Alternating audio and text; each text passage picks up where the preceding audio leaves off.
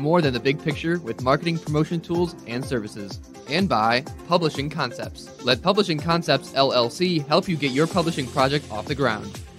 It's Your Business is an informative weekly small business topic radio show for you listeners to gain knowledge and inspiration to help guide your journey to owning and operating your very own small business. Whether you're starting your own business or already a successful entrepreneur, then listening to how others succeed can help you be successful. Okay, audience, here are your hosts, Dr. Stan Fine and Jim Jump.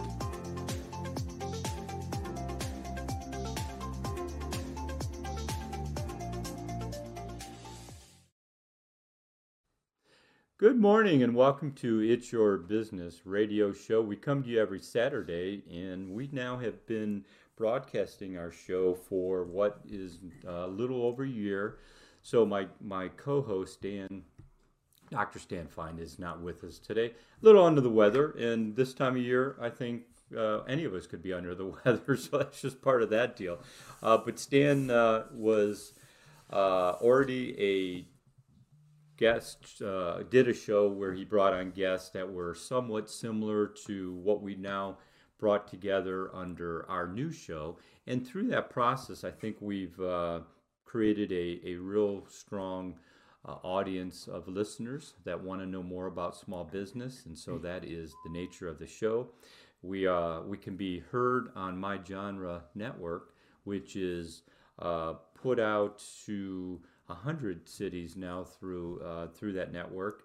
And uh, so we know we have listeners from Boston to LA to Chicago to Detroit. And here in St. Louis, we're now, I think, somewhere around 150,000 listeners uh, weekly on our show, which um, I think is uh, says a lot about what we're delivering. And so happy that we can uh, continue to bring you weekly uh, information about small business. That's kind of the goal of this show, and I think we'll do that uh, very well today. In fact, I know that because we have with us Joe Clote. He's the owner of Publishing Concepts here in St. Louis. I'll give you a little bit about what Publishing Concepts uh, is um, by by explaining um, a little bit about uh, uh, what they do with print and digital book magazine publishing. Uh, they do web and mobile app development while providing turnkey marketing services. Now, I know that's a lot, and there's a lot uh, that goes into that, but we'll uh, hopefully explain some of that during today's show. Joe's developed and executed marketing plans in the insurance, art, and tourism business industries. Mm-hmm. And so there's a lot of uh, good examples of how that works. He has produced trade shows throughout the United States and continues to work with businesses of all sizes and types to help grow their sales and uh, more customer reach. And I think that's really uh, um, uh, one of the stated goals anytime you're working with small business. Uh, Clote is an, an, enrolled member of the Osage Nation in Pawhuska, Oklahoma, and serves as president of the Board of Trustees for the Haskell Foundation, which supports Haskell Indian Nations University in Lawrence, Kansas. kind of cool there. He's a, also a board member of the St. Louis Area Hotel Association and other regional boards. Um, a lot there uh, that we could kind of expand on. Maybe we'll get a chance to, to talk a little bit about that. But really, today's show is more about uh, uh, the publishing side. So, uh, welcome, Joe. Great to be with you, Jim. And Stan, if you're listening, uh, get well soon. That's, right. That's right. Well, he'll be right back. We know right. that. This Stan is that guy. He just loves this. He knows this, and and anybody that knows Stan knows that. Yeah, and, it's uh, hard to keep him away. Oh my gosh, I know it. When he said, "Yeah, I'm low on the weather this morning," I thought, "Well, that ain't gonna last long." No, um, no. But yeah, you know, so I get to do today's show uh, with with my guest Joe Clote, and uh, we'll we'll make it work. Um, so our topic again is the publishing. Uh, there is a lot of components to publishing. I think people uh, over time get to know a little bit more about what that term is. Mm-hmm. but there's so many things that go into the decision making about publishing and i think uh, we'll touch on that. Um, so as we get into it um, first question i'll ask is every book idea worth writing about? And you've done this for a while. How many years now joe?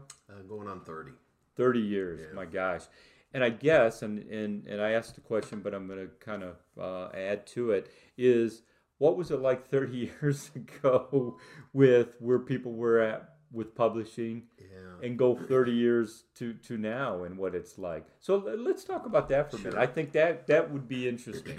I you know I think like so many businesses, it would be the the technology was Right. probably the single biggest uh, change, and and how you Yes. adapt to it, how you how you include it in your business, no matter that what that business is.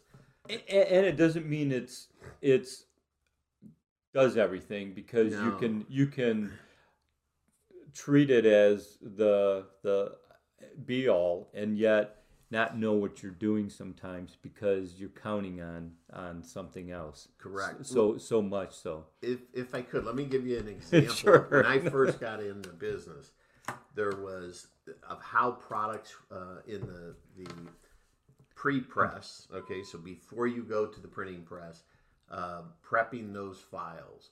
Um, clearly today they're digital. Well, prior to that, they would be literally m- mocked up and m- marked up on physical paper. Okay, starting Crazy there. to then shoot that some, yeah, it's unbelievable. Then shoot that with a camera, and then you take that, and it ends up getting converted into film, and then that film crazy. process is then burned to a plate, and that plate is then a flexible plate is wrapped around a drum, and that makes the impression of whatever you put. and and that was newspaper production right newspaper production for a very long, long time. time. So- my and my dad worked for the Detroit News. I just Oh, thought I'd interject yeah, that. yeah. So so that he was a typesetter. Oh wow, yeah. So that's what he did, and then that paper came home every night. So it's in your what? blood, too. Oh yeah, it was like here, you know, Dad's home, and here's the paper too. Absolutely. So the- growing up so that way. Rubylith was a red uh, kind of a masking agent. So like in today's world, when a weather person steps in front of the the camera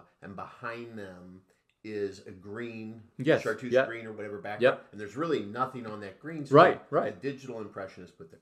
Well, what we used in the in you know prior to all the digital was a thing called Rubylith, and it was just a non-reflective red kind of a film, and that would be put in areas that you didn't want. You were later going to put or drop something in, or it was used for a masking. So it was.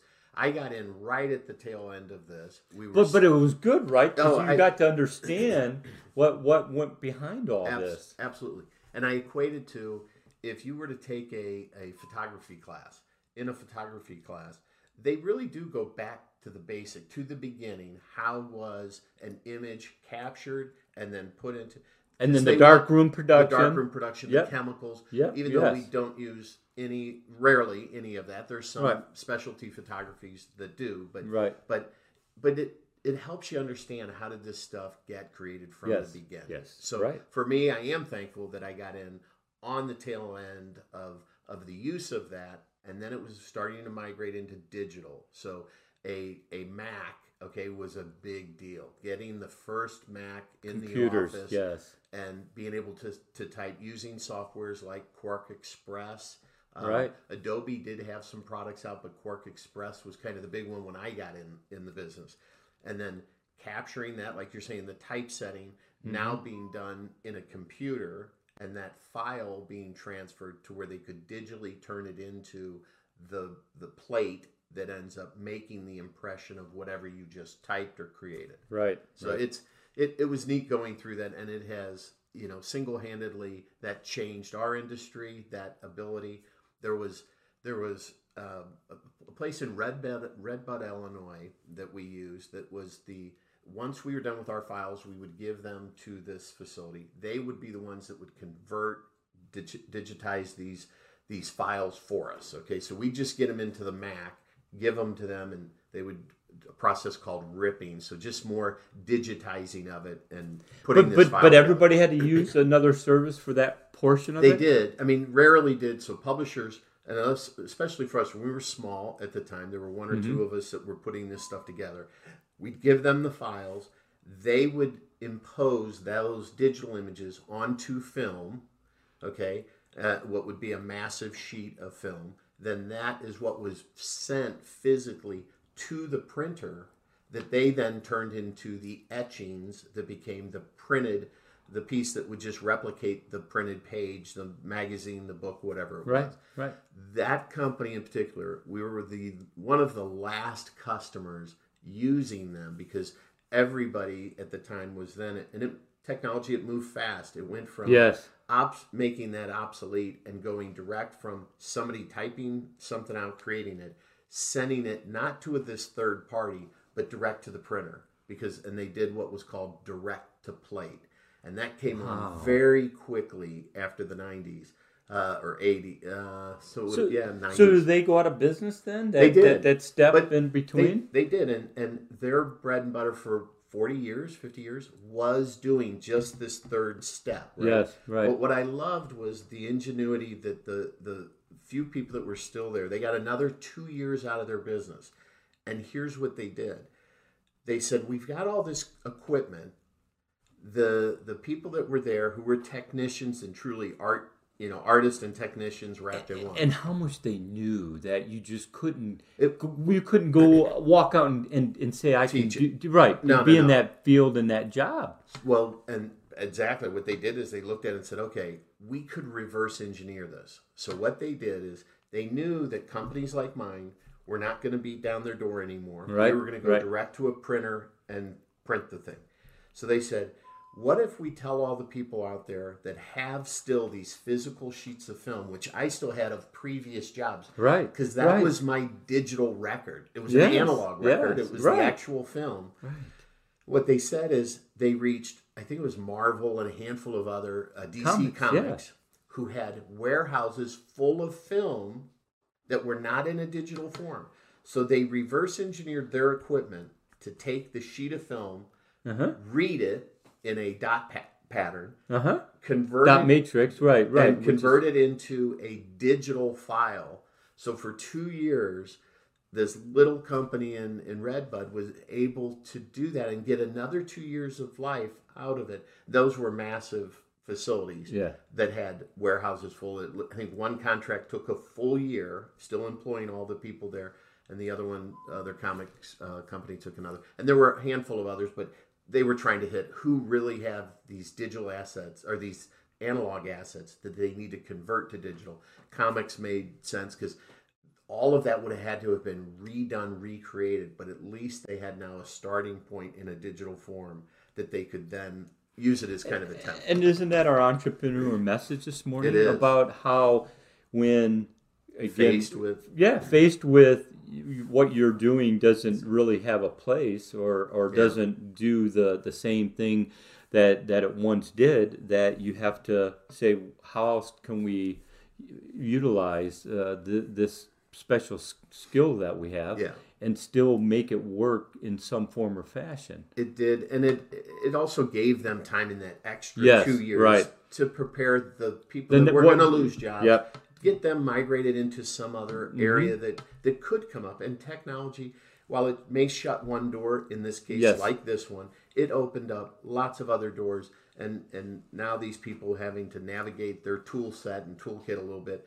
to go find some of those. They had more time to do that, which I really liked. right You right know, it was they, they it was a neat experience to see that, and certainly for us over the years in using these technologies, um, it it posed you know for us being a small company, hiring people now that knew how to do work this Mac and work Right, this you know right, this yeah. equipment and these softwares that were coming at you left and right. and that's a whole different way of them getting you to the end result but under a new way uh, uh, well computer system Yeah. that that everybody was really new to Yeah. so you, you nobody was really ahead of the game too much in, No. in, in the kind of the, the, the introduction phase of that um, but we could do show after show about how technology has Yeah. really turned a lot of things upside down Right. and then where, how do you after you are upside down on your head how do you get back on your feet How do you write it? yeah, yeah, f- get back on your feet and go. Okay, now, now that I had all this to kind of think about, what what can I now do to to still be in uh, business? Yeah. and that's really, uh, uh, you know, many are faced with that uh, all the time. So it's not just one time or or place, but it continues Mm-hmm. It's a to happen. constant. Yeah, it's a constant uh, part of business. Um, so as uh, we, we talked about uh, the the every book idea worth writing about. I know we took a little side path there, which which was good because it gives a context to a lot of the things uh, that we, we can still get into today. But uh, Yeah. so so as somebody's sitting there and they're going, I think I've got something. Uh, how do you kind of put that in, in some context? Sure. So I uh, I think if they look at it from maybe just primarily two paths. One of them is if it's something they want to do. I was talking to somebody earlier today, saying Mm-hmm. talking about uh, my dad and him serving in World War II, and I've yet to put all of his poems that he wrote back then put them together. How cool! So for me personally, that? yeah, I, I want to do it. it Yes. I don't know the commercial appeal to it, Right, but for a right. personal appeal to it, that's there. And I think a lot of people out there do have books and, and ideas that they want to bring to life, but it may be a small audience, a family and, and that's the, the key word is Audience. audience. How many people would be interested? So I say, in that respect, there isn't a bad idea, right? If it's something that means something to you, then do it. Is the other path is commercial viability. You have to say, is that book of antique buttons, right? is that is that going to be a blockbuster? And it might be. It might be. Oh, there yeah. might be some really cool buttons out there Right, right. but I but I think wearing uh, choosing which of those paths you want to go down will help you with a more successful uh, finished product and business plan to it. All right. That to understand that that one friends and family you're doing it for personal reasons. Th- that there are no bad ideas, right? Right. The second you say, but I want it to be commercially viable. But you, and you got to be able to help them and, and understand that and be uh, somewhat honest and Yeah. say, Here, here's what we know, and here's what you maybe should expect, so that they're not uh, able to then proceed with a better understanding of just where it might go, Right. not thinking this is the best next best idea. Yeah. And I know that, right? correct and and you know many times there's so the, you know there's there may be a market uh, where recently we've gotten kind of a flood of children's books okay so you could say is is that a good market well yeah it's it's always a good market. Are there a lot of books out there millions of titles for children books? And and how many are on a specific topic you know Right. creativity as a kid or whatever? Yeah. there's lots of them but maybe your approach to it could be such a unique or different one um, and that's just the writing of it okay? So just from the written word and an explanation of it could be different enough than the other four million books that then give it a shot the other part would be the illustrations or the, the photographs or the images they're going to be coupled with that written word right. that can make it also uniquely inherently different Right. and then then you'd have to keep saying okay so where is this market is it a niche is it Yep. does it it could it be sold to this audience because they would be interested in this particular children's book and subject matter and and the beginning middle and end of it And could the potential author also know where that where it could fit in and and know that They do. Most Yeah. of them come to the table with. Um, there's a lot of kids out there, so that means giving a kid's book, a lot of kids. There's your market. Yeah. And it, okay globally. That's a that's a high level, thirty thousand foot thinking. yes right. I would say you can start there, but then start to drill down. Yep. Start to narrow. right and what you can touch close to you Right. and as a knowing resource One of the things that I think has really helped, and we we've always said this to clients as they come in, but we made it a more formal kind of intake form or part of our intake, mm-hmm. which was we supply them a four and five page list of questions. Much of it is devoted to character development, characters in the story. And I can't tell you, I mean, it is the percentage of people that don't do this step, but once we say this is why you do it, the light bulb goes on. You can all of us see, you all of a sudden see them becoming more and more engaged in what they had already written. They thought it was a finished deal, mm-hmm. but then we ask one question of, you know, well, uh, did your main character, what do they normally wear? What are they wearing? Because some of this you have to be able to instruct the illustrator. Is the character wearing a red hat with a feather? are they always wearing a particular necklace? What is the color of that neck? Getting into the granular detail, Mm-hmm. and sometimes that gets overlooked. In the so this this uh, sheet that we give, I have seen definitely immediate response from people that are now thinking through it and saying, "Oh, you know what?" And it's improving their story because now they're they can That's a side it. of it that they just they didn't, didn't they didn't really understand. think Yeah. and and and it How does important. how important and how uniquely then it can make their Yeah, story yes. from a lot of other general stories Yes.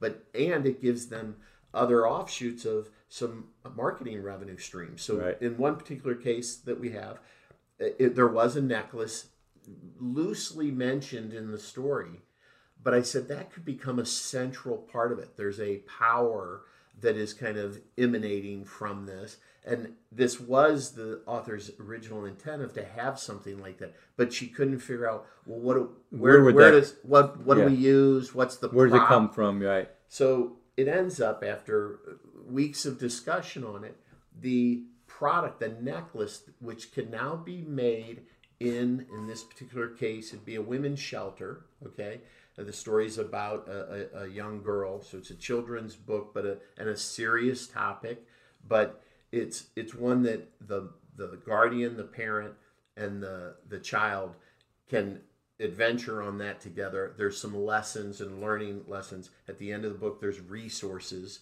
and but this this medallion now becomes a actual physical product that will be generated by this nonprofit, uh, produced but produced in workshops that help the very women and kids that are affected by this particular subject. And isn't that just how you could keep what they, uh, the original, pretty much still the original. Sure. But now, as you kind of take us through that, get it where it, it feeds into a whole uh, help and, and assistance to something Right. that, that has meaning, Yeah. and people certainly really glad you did it Yeah. right? and so a lot to be said about that. Let me ask another question. Mm-hmm. What's the average length it takes to write a book? Boy, that um, probably, you know, again, just how much have you done and how much needs to be done. Right. Um, we're we're gonna uh, we're about ready for a break already, Okay. so we're, we're Kind gonna fast. yeah, we're gonna get uh, get to a, a, a, a about a five six minute timeout. Okay. We've got some advertisers uh, that we're gonna let play, and uh, so let's go to our first break, um, and then we'll come back and we'll talk more to Joe Clote from uh, the owner of Publishing Concepts, and uh, stay tuned. I think we got a lot more to cover that uh, I think you'll want to tune in for. So thanks.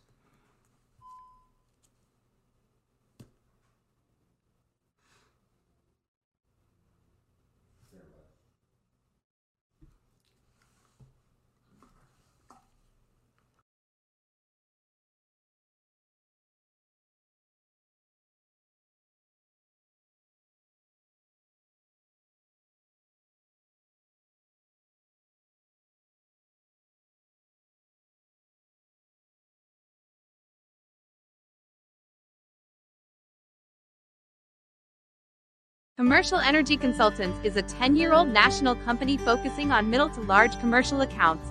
CEC offers these companies services by lowering their electric and natural gas rates. CEC does not charge for this service and has over 10,000 happy clients with almost 2 billion kWh slash therm under contract. What makes CEC different is their reverse auction. Commercial Energy Consultants offers a way to have available suppliers in 17 states bid openly for your energy business. Our mission is clear bring our clients the low bid for their energy consumption. In fact, because our competitive auction does renew an energy contract without talking to us, why pay more for the exact same power? For more information, go to www.tricec.com or call 877-212-1400. That's www.tricec.com or call 877-212-1400. Have you ever heard that skincare is holistic? Sage Skincare approaches the love and care of your skin from a physical, mental, and spiritual approach. First, physically, keep your skin healthy, glowing, and blemish free with the gentle, effective products at Sage Skincare Incorporate. Based in St. Louis, Missouri, this skincare company has been supplying vegan, pet approved, and cruelty free products to clients all over the world for nearly 40 years. With a diverse product line, they offer exfoliants, balms, eye creams, and sunscreen for all different skin types. Whether you're looking to erase fine lines and wrinkles or treat your rosacea and discoloration, they have everything you need to transform your skin, from masks and peels to moisturizers and spot treatments. You'll find products that will help you target your specific skin problems. Then mentally, what is the saying you're as young as you feel? Better with Sage skincare products, you look as young as you feel. Finally, spiritually, Sage skincare products help you achieve your most beautiful you, one step at a time. For more information, call Sage Skincare at 636 625 0795. That's 636 625 0795. Or email us at melissa at sageskincare.com. That's melissa at sageskincare.com. Also be sure to ask for a special code radio 2021 for 15% off your first order.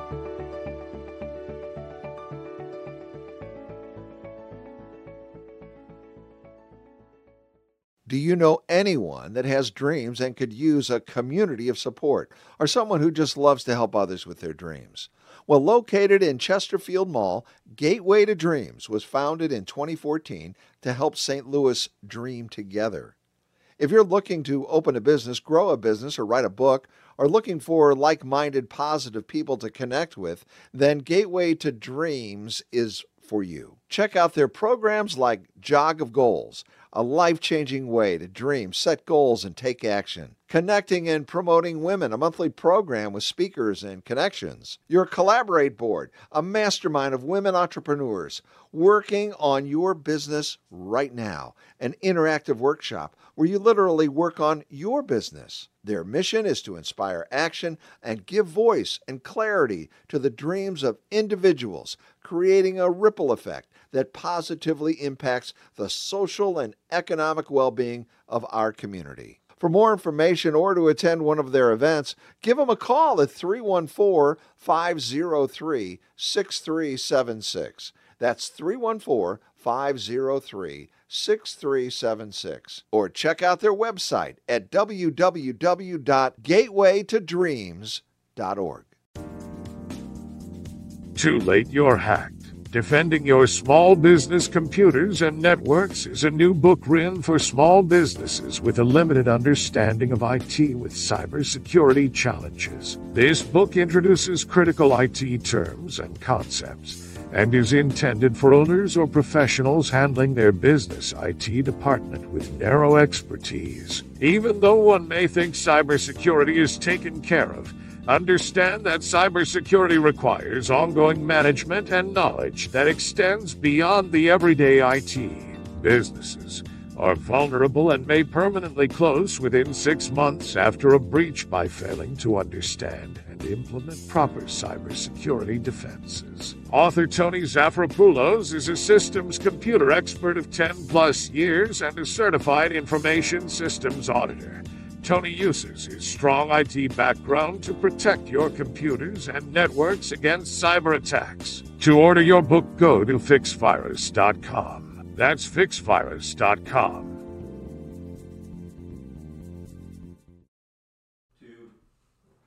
Welcome back to It's Your Business Talk Show, and we are covering today's subject with Joe Clote of Publishing Concepts on what goes into thoughts and ideas about uh, book ideas, and then how do I move through that process? And I think uh, we've been able to kind of give a good uh, big picture of that uh, as we've done so in the first half of the show. Uh, second half, we're going to get into, for uh, as my first question, um, what would be the average length it takes to write a book? And I think um, people would like to know a little bit about what you know on that one. And sure. what I mean by that is because personally, you may have done something and it could be something you thought about 10 years ago. And, and maybe you thought that's how it works. maybe it is, maybe it isn't. Right, So, so you you've had all those those discussions and experiences. So, t- length it takes to write a book So uh, I guess the is our question. yeah length length of time. So if the idea is there fully realized in your head and you're putting it down on paper for as long as you to get it typed out, right? And that would be the best. I, I have some people that will only put it in writing. Okay, they literally fill legal pads, yellow pads of handwritten uh, manuscripts. But the length time it takes you to get it from your head onto the paper or computer, uh, again, depending on your editing ability. So let's just take all, uh, you know, an 80,000 word manuscript. Uh, I've seen clients do that in three months. I've seen some do it in three years. Um, then the the process of getting that manuscript to a publisher that can then further edit, clean up. If there's no images or illustrations needed, uh, another two months of production time, editing production time, and you'd have a book. So, So when you say five 80 months, 80,000 words, how what how lengthy is that? So of a, a six by nine book, for Mhm. example, it would be not quite a half inch thick with a normal 12 point uh, font on it. Mhm. Okay, standard, fairly easyable, easy to read uh, font. Mhm. Um, so that's without really images or anything Mhm. uh, in it. As soon as you add images, charts, uh, if it's a business book, if it's a children's book, Mm-hmm. you know, and typically you're not getting children's books that are that lengthy in that No, sense, right. unless it's a children's novel or something. Yeah, but yeah, it's yeah. but a, a, a one that's illustrated in that would be would be much smaller. Okay. But so time frame, you know, from a written manuscript if it's already done, and there's limited, again, design features needed depending on again the subject matter. Um, a, a few months. I will note, you know, certainly in the last year and a half, the production times for manufacturing, for printing, uh, and that, uh, in part due to to pandemics and slowdowns, but it's still plaguing a lot of logistics uh, uh, uh, situations. So everything from shipping, um, getting and, and transportation, getting books. Uh, we've we've had clients where we've got the job done and it sat on a dock, a dock, a shipping dock for four months because there was no truck to get over to get it. So just build into your time frame now and even going forward. Uh, costs are going up. On Right, It. So yes. really rethink, really think and plan. Spend time planning in these thoughts of what's going into your book, and and certainly reach out to other people. I mean, reach out to to publishers and and designers and people that do this for a living because it can it can help you avoid a lot of painful, uh, expensive potholes. Right, right. Um, let's talk about storyboards and what is that process in the book publishing uh, life cycle? So uh, definitely, so this would be one of those that directly impacts that length of time a book takes. Okay. If you if you don't storyboard it, do you get to the end result quicker? Sure, but adding that component of storyboarding, which is especially when it gets into you see it a lot in children's books mm-hmm. okay anything that requires a lot of illustrations that then have subsequent text or copy after it or before it that's relevant to that it's really important to be able to do that so you're you're in some cases having the illustrator um, take a block of text that is relevant to that illustration and do a quick thumbnail, a quick sketch of it. They're not colorizing it, they're not, and they're in a almost like a cartoon block. Okay. What is that scene that, so if it's a children's book, it's saying mom and dad are in doorway, uh, child is sitting on bed, uh, reading a book, whatever.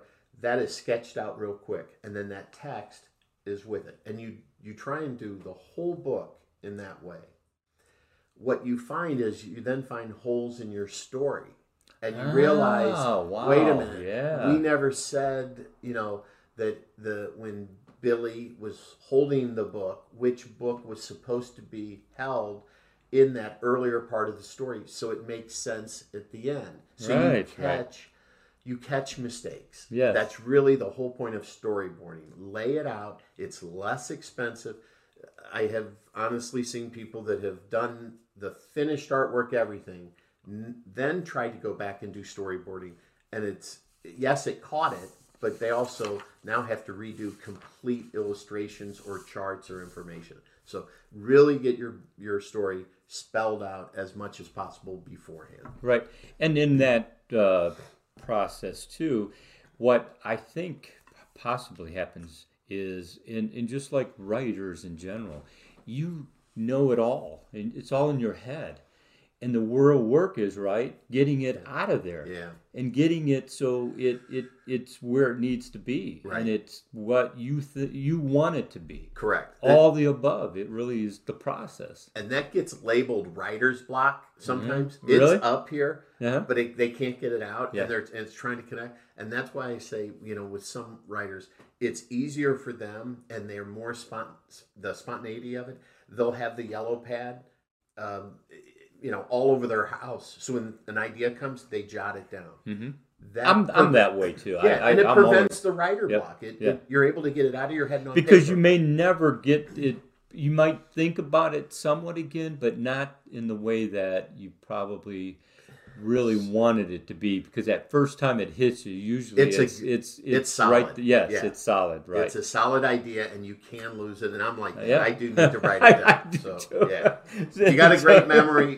God bless you. That's But- right. but I've gotta write it down. I absolutely have to write it down. So, um, so, so the delivery of of books and those types of um, products, uh, people can can get things whether it's electronic or or soft or hardbound.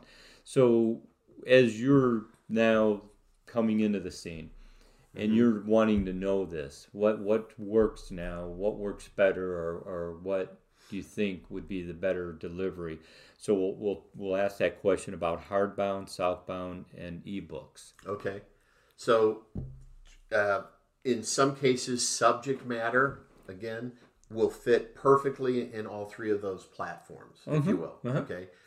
Other times, a certain subject matter may not sound great as a podcast or a, an audio file. Yeah. So that it, you really have to.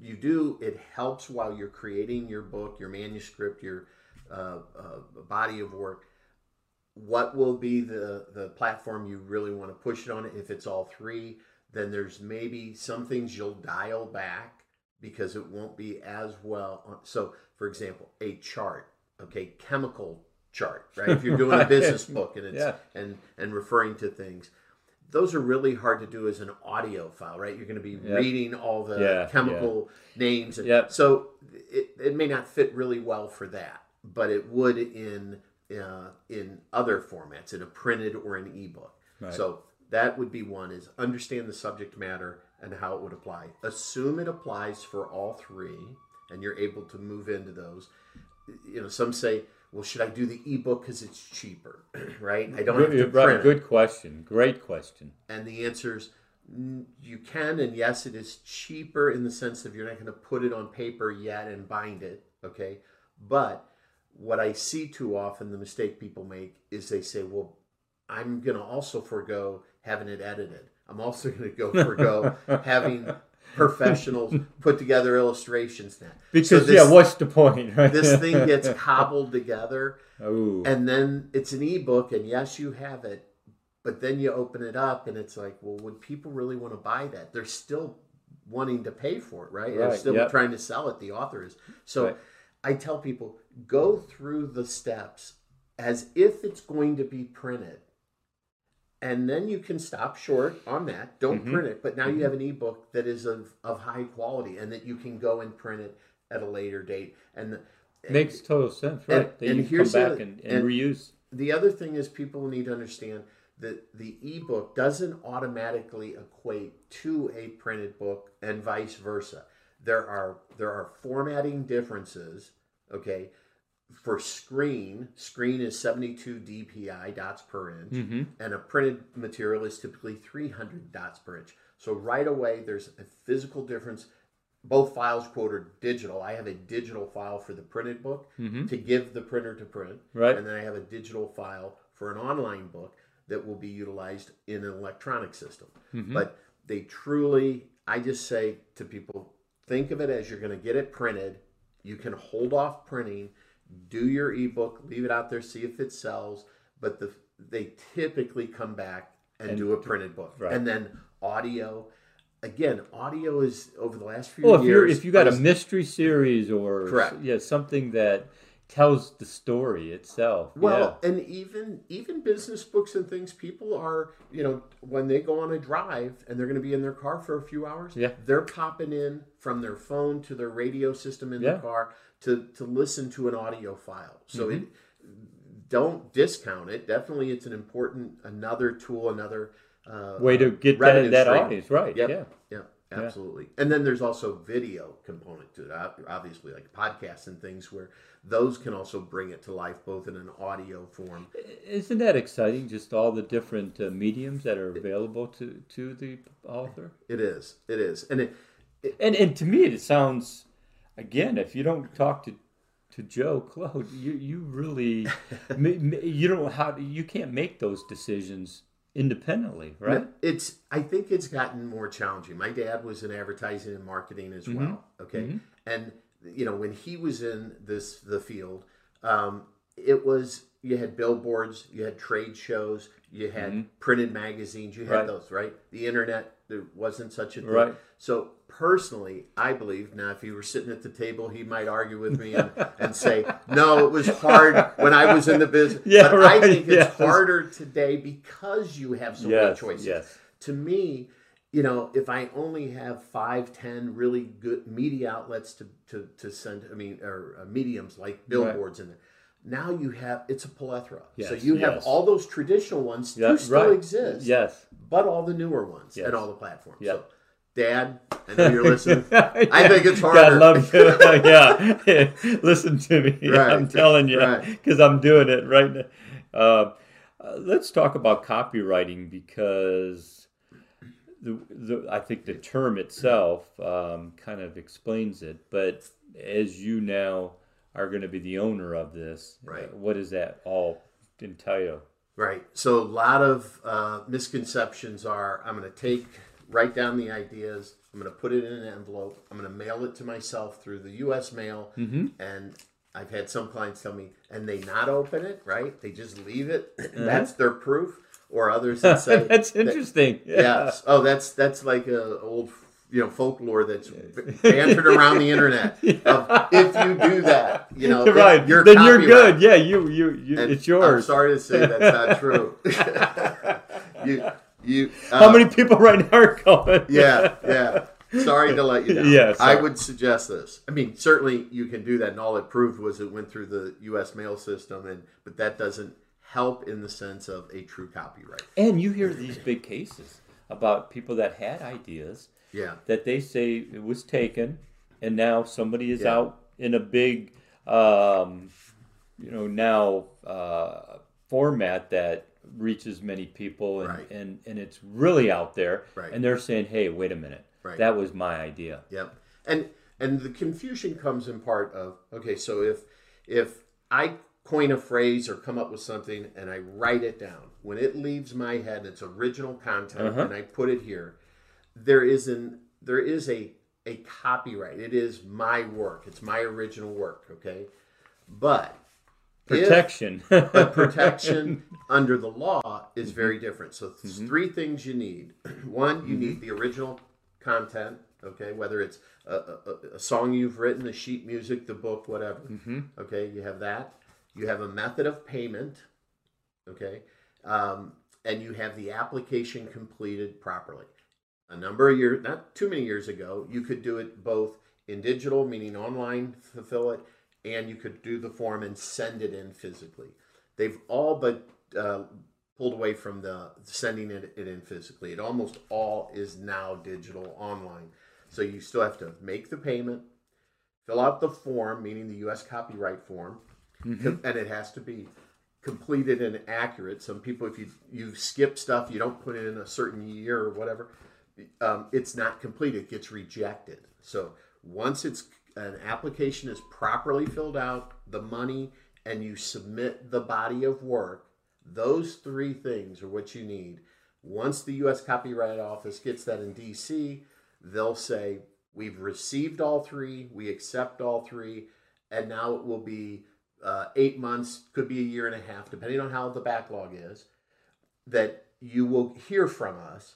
But under the law, technically, from that moment that they say we've received all three, three things and agree, you are you have a U.S. copyright. So if Jim infringes my work, Mm-hmm.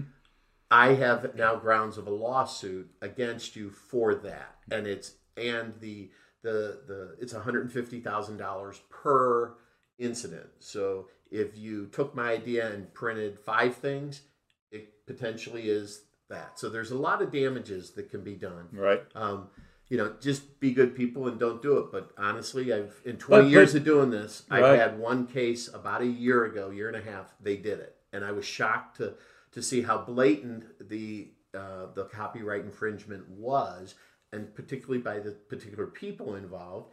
Uh, it was shocking, but it does happen. Protect yourself. Yes, you can mail it around if you want, Yeah, but I would say But there it's is a inexpensive yeah, to, yeah. to you just got to do it. and and we can help people with it or if they do those three things have those three three things ready submit it you're good Yeah, and and does get a little.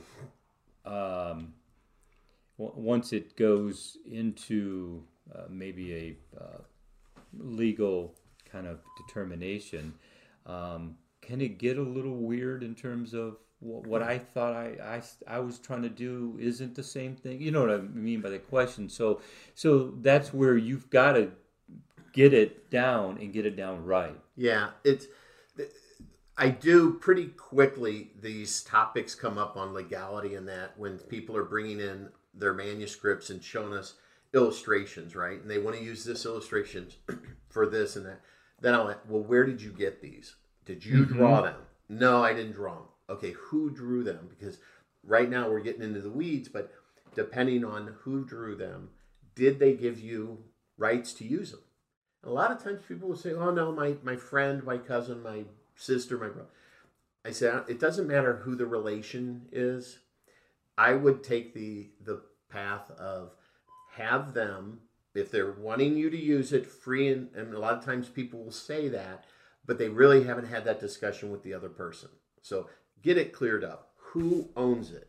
Now they're not loaning it to you. They're not somebody has to own it. So if it was drawn by this other person you can do what's called a work for hire. And as the author i can say i you took my copy, you read it, and you drew this picture that went with it, but that's your written picture. So you, I'm going to buy it for a dollar, let's say. So here's the dollar. And then they it's sign a ex- work a for legal hire. exchange, right? Mm-hmm. It's a legal exchange, and in the work for hire, you're actually saying uh, the copyright of my artwork that I drew, I have now given to this other person or party. And that's a, it's a really clean, easy, it's straightforward. It's a paragraph. And then you don't worry about it, right? you don't worry about yeah. it. It's there's a lot of things like that that come into the when you're putting your book together. People want to overlook it because they their first thought is, I don't want to hire a lawyer. Yeah. You know, and again, a lot of times we'll recommend to people. I can give you some understanding of legal things, but we encourage them. You know, hire a plumber to do the plumbing, hire an electrician to do the electrician, and hire a lawyer to do these kinds of things that that are important. A copyright attorney is different than you know a uh, civil you know liberties Yeah. uh, attorney or Right. whatever any Or other marriage kind of counselor. attorney. marriage Yeah, counselor. yeah. It's it, go with somebody that can. Uh, and we have recommendations of people we've worked with that advise us, but uh, certainly if it really gets into stuff like that and you're unsure of it, don't just go online and look it up. You really need to to talk to an attorney that does this to make sure you're you're, You're free and clear. Yes. I'll use those words. Yep. So we're kind of on the same subject when we get into plagiarizing. Oh, And yeah. so I've, I've been at Lindenwood University 20 years Mm-hmm. and I've read students' papers and now we have gotten sophisticated with that. They, they, it's called Turnitin. Yeah. And so it looks at and it can give you a percentage of how much is original and how much is not. Yeah. And then if it's not your work, did you credit it? Did- Correct. Did you say yes? This is by so and so. Correct. And then you go on to the next thing. So plagiarism is a big deal. It is. I've had students uh, been asked to leave Lindenwood Yeah. because they Yeah. just couldn't quite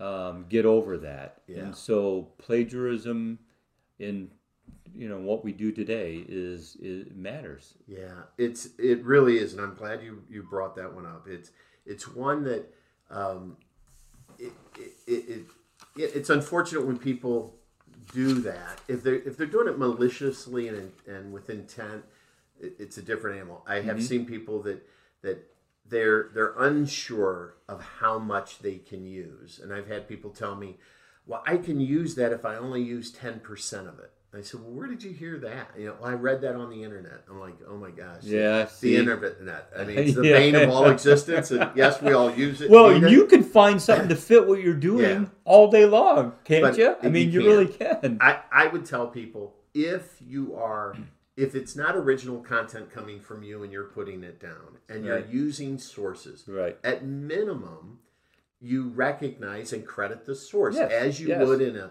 high school uh, english comp class Yes. or university Yes. it's pretty basic how we do that and there's actually even a format a way of what information you use to cite a, Yes. a piece of work Right. correct Your work cited, which So- follows your work. Correct. Yep. So that's minimum. But there's some people that put the whole book is all other people's cited work.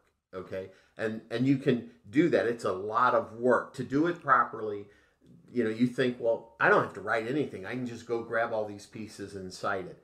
Yeah. A lot of times the end result is just that. There really isn't anything threading and sewing it together to a nice beginning, middle, and end where it makes sense Right. it comes across as all this hodgepodge of stuff. So- right. Just the next thought, next thought, next and, thought. Yeah. and then it comes to was that a product that will sell? If Yeah. you took the path of wanting to do this to sell and as an income, uh, your product may suffer because you're using other people's stuff and whether you properly cite it or not could affect it. So yeah, plagiarism's a big deal and it really does get into the the the from using images off the internet. I, I caution people and, and all if the you time. get like clip art, is that a same thing? So where it is, it's exactly you go online, you see images, even if the site says royalty free. I caution people to you really need to read the detail and the disclaimers and everything on these sites where you're getting it. Um, we use we utilize for our design side of our business of uh, photo stock companies, right? And I think Getty Images Yeah, has yeah. a huge library. But read those definitions of what you're buying. For for twenty dollars, you could buy this image, but there's certain rights that go with that. So read those. A lot of people think, well, who's going to catch me? Who will know? I would argue, just do what's right. Okay, and then you have you don't have to look over your shoulder on stuff. Right. So if it says it can be used for these things, except in commercial uh, uh, uh, enterprises, meaning you can't put it in a book and sell the book. That would not be the license that you need to buy when you're on Getty Images. Right. So just read it, and if if you think you're outsmarting the system, I assure you, you're not. Somebody will yeah, yeah, we'll, will- we'll say, hey, a knock on your door Yeah, or figure right. it out. That's right. So that's right. just don't go that route. That's right. So we're uh, uh, going to kind of go into some questions in the last uh, uh, five minutes of the show. And I think this will help our entrepreneur audience because we know that's uh, our audience. And so uh, I'm going to ask about uh, the business side. Uh, why did you start the business? Some of the challenges of starting the business. Um, so as you think back through that, because you had to say this is a skill set that I have. How do I turn it into something that's profitable? Right. And and if you can kind of recall some of those decisions and, and want to kind of share that. Sure. Um, so I don't know that I ever really talked about the. If I go to the beginning of how I first got into publishing, so I was hired by a company to sell advertising into publications, travel publications in particular. Was there a year and a half. That's where I, I learned. I mean, the Mac was just coming in, getting involved. We did print uh, newspaper inserts that were that were done on massive scale, millions of them. But I was hired as a salesperson. Okay, I had a marketing degree and with a business writing uh, certificate uh, from a university, a University of Missouri St. Louis, and um, and I took that, got hired on into ad sales, and from there uh, was there seven or a year and seven months, was terminated from that position, and found myself at a restaurant with a napkin in front Wow. of me, and This is- myself and yeah, a this is partner. how it really could be for we, somebody, right? We This is- truly wrote down a few things of what are we going to do. We're now out of a job. Mm-hmm. Yeah. Um, it started with one client that liked us, knew us, and thought we could help them with something. We did it. My first desk was a two sawhorses with two by fours, Gosh. And See, the is- phone lines this coming out of really- the ceiling. Yeah, That's how it started. start becomes Truly. yes, Yeah. right.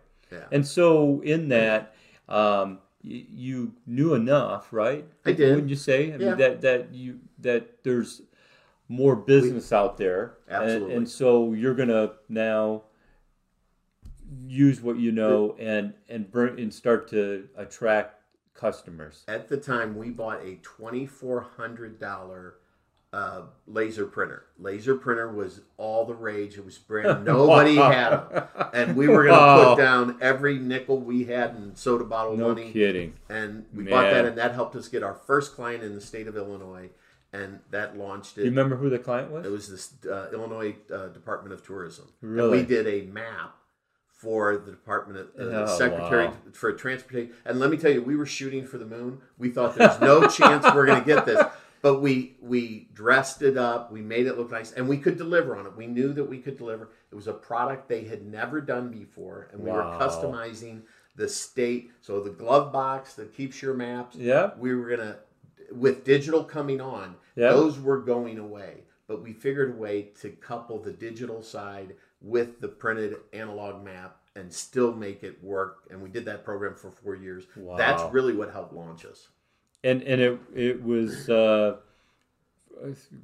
when you think back to that, um, taking that that chance. I mean, There's a huge there- risk. Yeah, there's a Huge huge, risk. risk. in all that. Yeah. You're now putting down what you have is to buy the the, the digital laser, right? Right. Oh, it was everything. It was everything, yeah. and and we needed that piece of equipment. yeah, yeah, and it all paid off, and It here did. you are. uh, And those those same machines sell for like three hundred bucks. so I think the, the printer cartridge is more expensive than the, Right, than the actual right. printer today. So, a couple minutes left. Sure. Uh, What What's the challenge side of it? Um, I mean, everybody knows there's challenges Yeah. coming.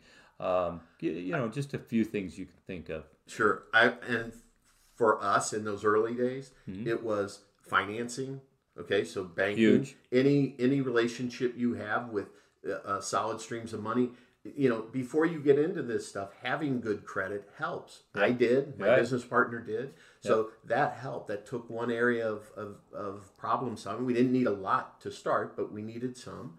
Um, and I think having a game plan, we wrote a business plan. So have And that is what uh, everyone is told really um, gives you something you can use, um, not just at the at that phase. No, it's an ongoing, Going living, process, breathing right. document. And and probably the biggest challenge was personnel, outside sources, and Right. getting reliable help. Those early days When you really didn't have tough. it in- in- we didn't have it in- house. It was right. just us, but Yeah. we depend on expertise of a Right. graphic designer or Yep. whomever. We're uh, we're going to wrap up today's show. How can uh, the audience get a hold of Joe? Sure. Uh, publishingconceptsllc.com. Mm-hmm. And our phone number is 314 781 8880. Thank you, Joe, uh, Absolutely. um, Publishing Concepts. Thanks for tuning in to another edition of It's Your Business, and we'll uh, look forward to seeing you again next uh, Saturday. Thanks so much. Thank you, Jim. Mhm.